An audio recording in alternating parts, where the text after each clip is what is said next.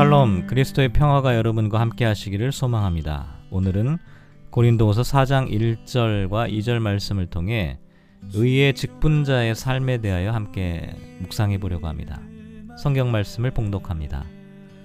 그러므로 우리가 이 직분을 받아 극률하심을 입은 대로 낙심하지 아니하고 이에 숨은 부끄러움의 일을 버리고 속임으로 행하지 아니하며 하나님의 말씀을 혼잡하게 하지 아니하고 오직 진리를 나타내므로 하나님 앞에서 각 사람의 양심에 대하여 스스로 추천하노라. 아멘. 바울은 앞서 고린도서 3장에서 사람들로부터 받은 추천서는 없지만 고린도 교인들의 마음에 쓴 편지가 자신의 추천서와 같다는 이야기를 했죠. 특히 적대자들의 추천서가 사람에게서 유리한 반면 바울의 추천서는 그리스도에게서 유리한 것이고 하나님의 영으로 쓰여진 것이다. 이렇게 말했습니다. 그러면서 바울은 자신을 옛 언약에 머물러 있는 사람들과 대비시켜서 새 언약의 일꾼이다. 이렇게 말했죠. 그리고 옛 언약과 새 언약을 비교하면서 모세의 얼굴을 가린 수건에 대하여 언급하였는데요. 모세가 맡았던 돌에 써서 새긴 죽게 하는 율법 조문의 직분도 큰 영광이 있었는데 하물며 영의 직분은 더욱 영광이 있지 않겠느냐. 또 정죄의 직분도 영광이 있은즉 의의 직분은 영광이 더욱 넘친다라고 말하였습니다. 그러면서 율법 조문의 직분과 영의 직분, 정죄의 직분과 의의 직분을 대비하면서 자신이 받은 직분은 영의 직분이며 의의 직분이다. 이렇게 말하였죠. 이제 고린도서 4장 1절로 넘어가 보면 맨 처음에 그러므로라는 접속사로 시작을 하고 있는데요. 이것은 앞에 나와 있는 이야기와 연결되는 내용입니다. 그래서 그리스도로 말미암은 의의 직분이 영광스러운 것이었으므로라는 뜻으로 아, 생각해 볼 수가 있죠. 바울이 모세를 능가하는 직분을 부여받은 것은 하나님의 극률하심, 즉 하나님의 자비와 은총 때문이었다는 것인데요. 왜냐하면 우리가 잘 알고 있는 것처럼 사도 바울은 예수님을 만나기 전까지 그리스도인들 핍박하는 일에 누구보다도 열심이었던 사람이었기 때문이죠. 그런데 하나님께서 그와 같은 죄인에게 자비를 베푸사 복음을 증거하는 직분을 맡기셨던 것이죠. 그러니까 아, 낙심하지 않는다라고 하는 것은 바울이 받은 직분이 정죄의 율법이 아니라 자유의 복음을 전하는 영광스러운 직분이기 때문에 용기를 잃지 않고 자기를 향한 비난과 시련에 대하여 굴복하지 않을 수 있다라고 하는 의미입니다. 또한 어떤 학자는 낙심하지 않는다라고 하는 말을 복음을 선포하는 직무를 태만히 하지 않는다라는 뜻으로 해석하기도 하는데요.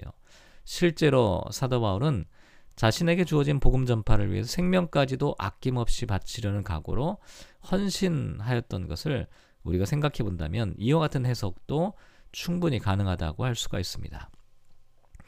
이제 2절에는 아, 사도 바울이 영광스러운 직분을 받았고 또 하나님의 은혜로 주어진 직분을 감당해야 하는데 어떠한 태도로 이와 같은 직분을 감당해야 하느냐에 대한 이야기를 하고 있는데요. 가장 먼저 2절에 보면 숨은 부끄러움의 일을 버려야 한다라고 말합니다. 공동 번역을 보면 드러내지 못할 창피스러운 일로 번역을 하고 있는데요. 이 부끄러운 일이 무엇인지 분명히 알 수는 없지만 아마도 바울에게 율법을 지키지 않는다고 비난하고 또 율법을 지키도록 강요하는 사람들이 자기들은 은밀한 곳에서 스스로 율법을 범하고 있었던 것을 나타낸다 이렇게 말할 수가 있습니다. 그런데 바울은 그런 일을 위선적인 행동을 버렸다. 이 버린다라고 하는 것은 부정과거형입니다. 이미 버리고 청산했다는 것을 나타내죠. 또 속임으로 행하지 아니하며라고 말하는데요. 속임이라고 하는 것은 고린도서 11장 3절에서 뱀이 그 간계로 하와를 미혹한 것 같이라는 말씀이 나오는데요. 간계라고 하는 단어와 같은 단어입니다. 뱀이 하나님과 사람을 이간질하였던 것처럼 바울의 대적자들도 바울과 고린도 교인들 사이를 이간질하려고 했죠. 그런데 바울은 아, 자신의 직분을 행하면서 이와 같은 속임, 간계로 사람들을 분열시키는 일을 하지 않았다라고 말하는 것입니다. 세 번째로 하나님의 말씀을 혼잡하게 하지 아니하였다라고 말하는데 이미 우리가 앞서 살펴봤던 고린도후서 2장 17절 말씀에 보면 수많은 사람들처럼 하나님의 말씀을 혼잡하게 하지 아니하고라고 말합니다.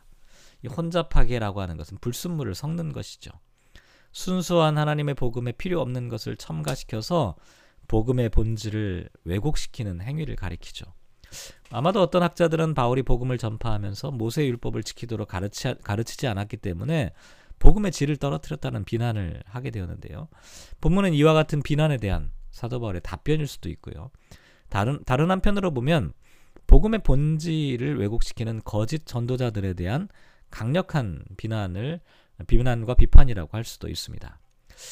이렇게 세 가지 측면에서 어떻게 보면 부정적인 측면에 대하여 먼저 언급한 후에 바울은 이제 좀 더 적극적으로 이야기를 하는데요. 오직 진리를 나타내므로 하나님 앞에서 각 사람의 양심에 대하여 스스로 추천한다라고 말합니다.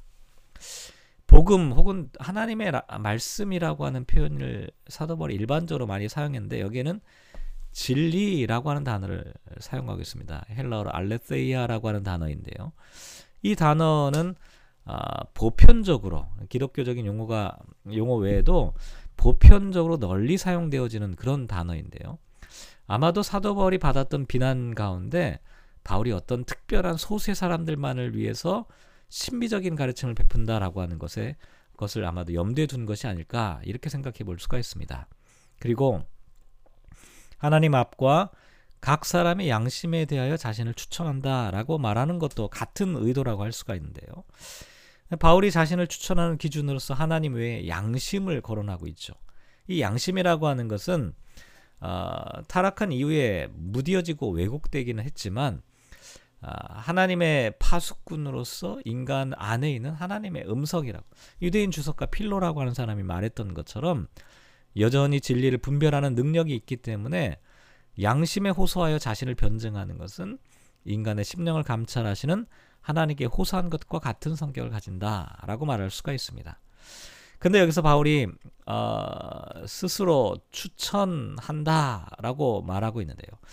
앞서 고린도서 3장 1절에서는 자천하기를 시작하겠느냐라고 말했죠.